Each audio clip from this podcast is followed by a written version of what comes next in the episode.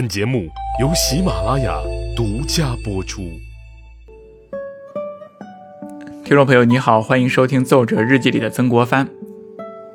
我们现在啊说曾国藩说了很多好的地方啊，很多人也把他奉为圣人。那其实啊，我看后台的留言呢，也有很多人对此啊产生不屑，认为曾国藩呢也有很多不好的地方。为什么我们现在人都说他好，而不说他不好？那我们今天呢，就来说一说他不好的地方。在太平天国运动前期，曾国藩有一个骂名叫“曾剃头”啊，这里的剃头不是指剃头发，而是直接把头剃下来，是在批评曾国藩杀人太多。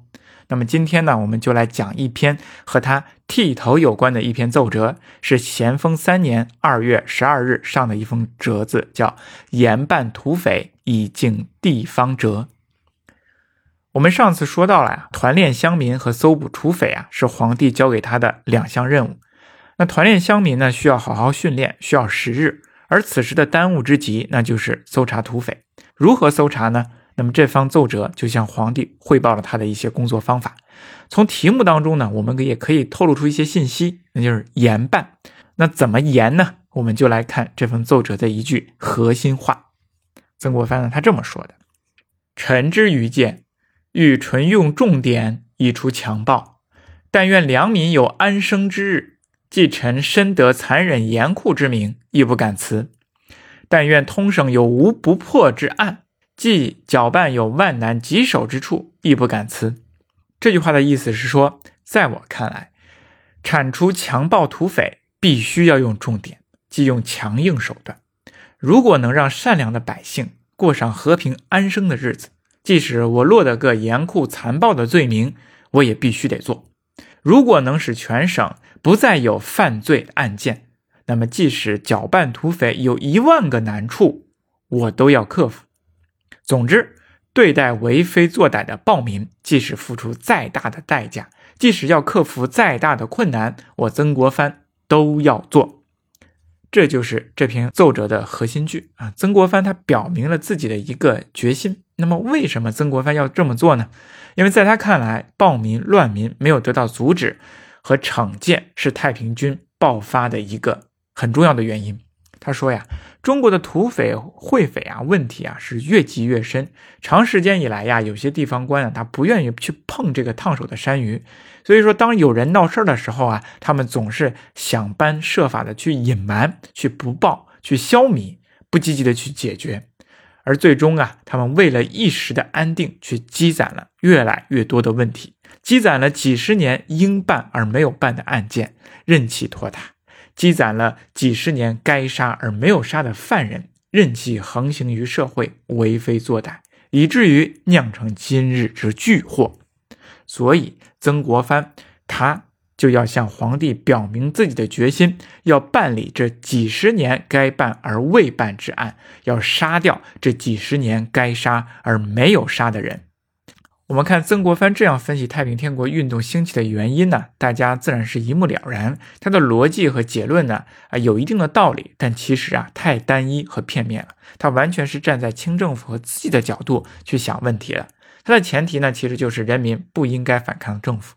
他把反抗政府的行为说成乱民为非作歹，或者是土匪作乱。那太平军之所以能够如此有气候，其实就是因为地方的官员啊，没有及时的去弹压、去解决问题，那最终呢积少成多，酿成大祸。我们不讨论太平军此时兴起的历史条件或者社会基础是什么啊，不过我们站在曾国藩的角度上去想啊。他还是比较容易能够得出这样的结论的，而且啊，主力的太平军从广西起兵，然后北上以来啊，一路披靡，所过之处啊，当地的土匪确实是趁火打劫，而且呢，有组织的会匪或者是教匪啊，也积极的响应太平军，投入到战斗当中，确实增加了太平军的不少的力量。因此啊，曾国藩认为要消灭太平军，就必须打击土匪，这样呢，既可以断绝太平军的有生力，又可以保证地方的稳定。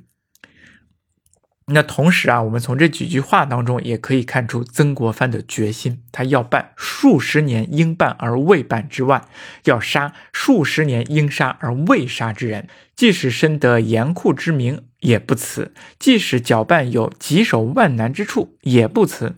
可见四十多岁的曾国藩是多么的果敢、积极、勇于承担，他是多么的杀伐果断，与他老年时的状态确实形成了鲜明的对比。那么果然呢，曾国藩就顺利的得到了他所说的严固之名——曾剃头和曾屠户，因为他杀的人实在太多了。曾国藩杀人呢，他有三板斧啊，叫做重则立决，轻则毙之帐下，又轻则鞭之千百。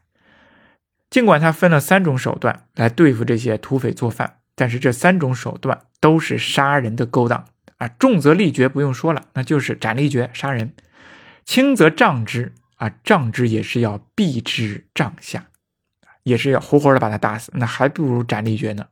而鞭之千百也是很重的体罚，大家都知道，新加坡现在还保留着鞭刑，那一鞭之下皮开肉绽，鞭之千百，那很大的可能性。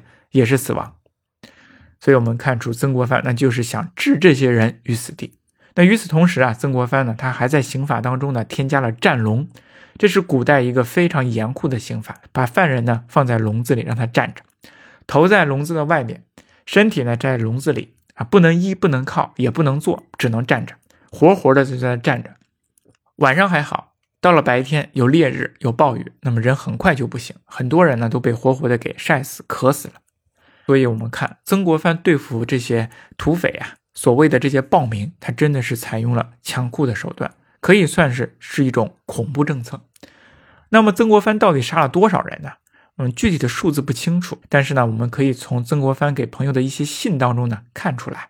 比如说，他给朋友的一封信当中这么写，他说：“实则三月以来，仅虏五十人，与古之猛烈者，曾不足比。”数世相承以寻，遂谓此为武见严酷耳。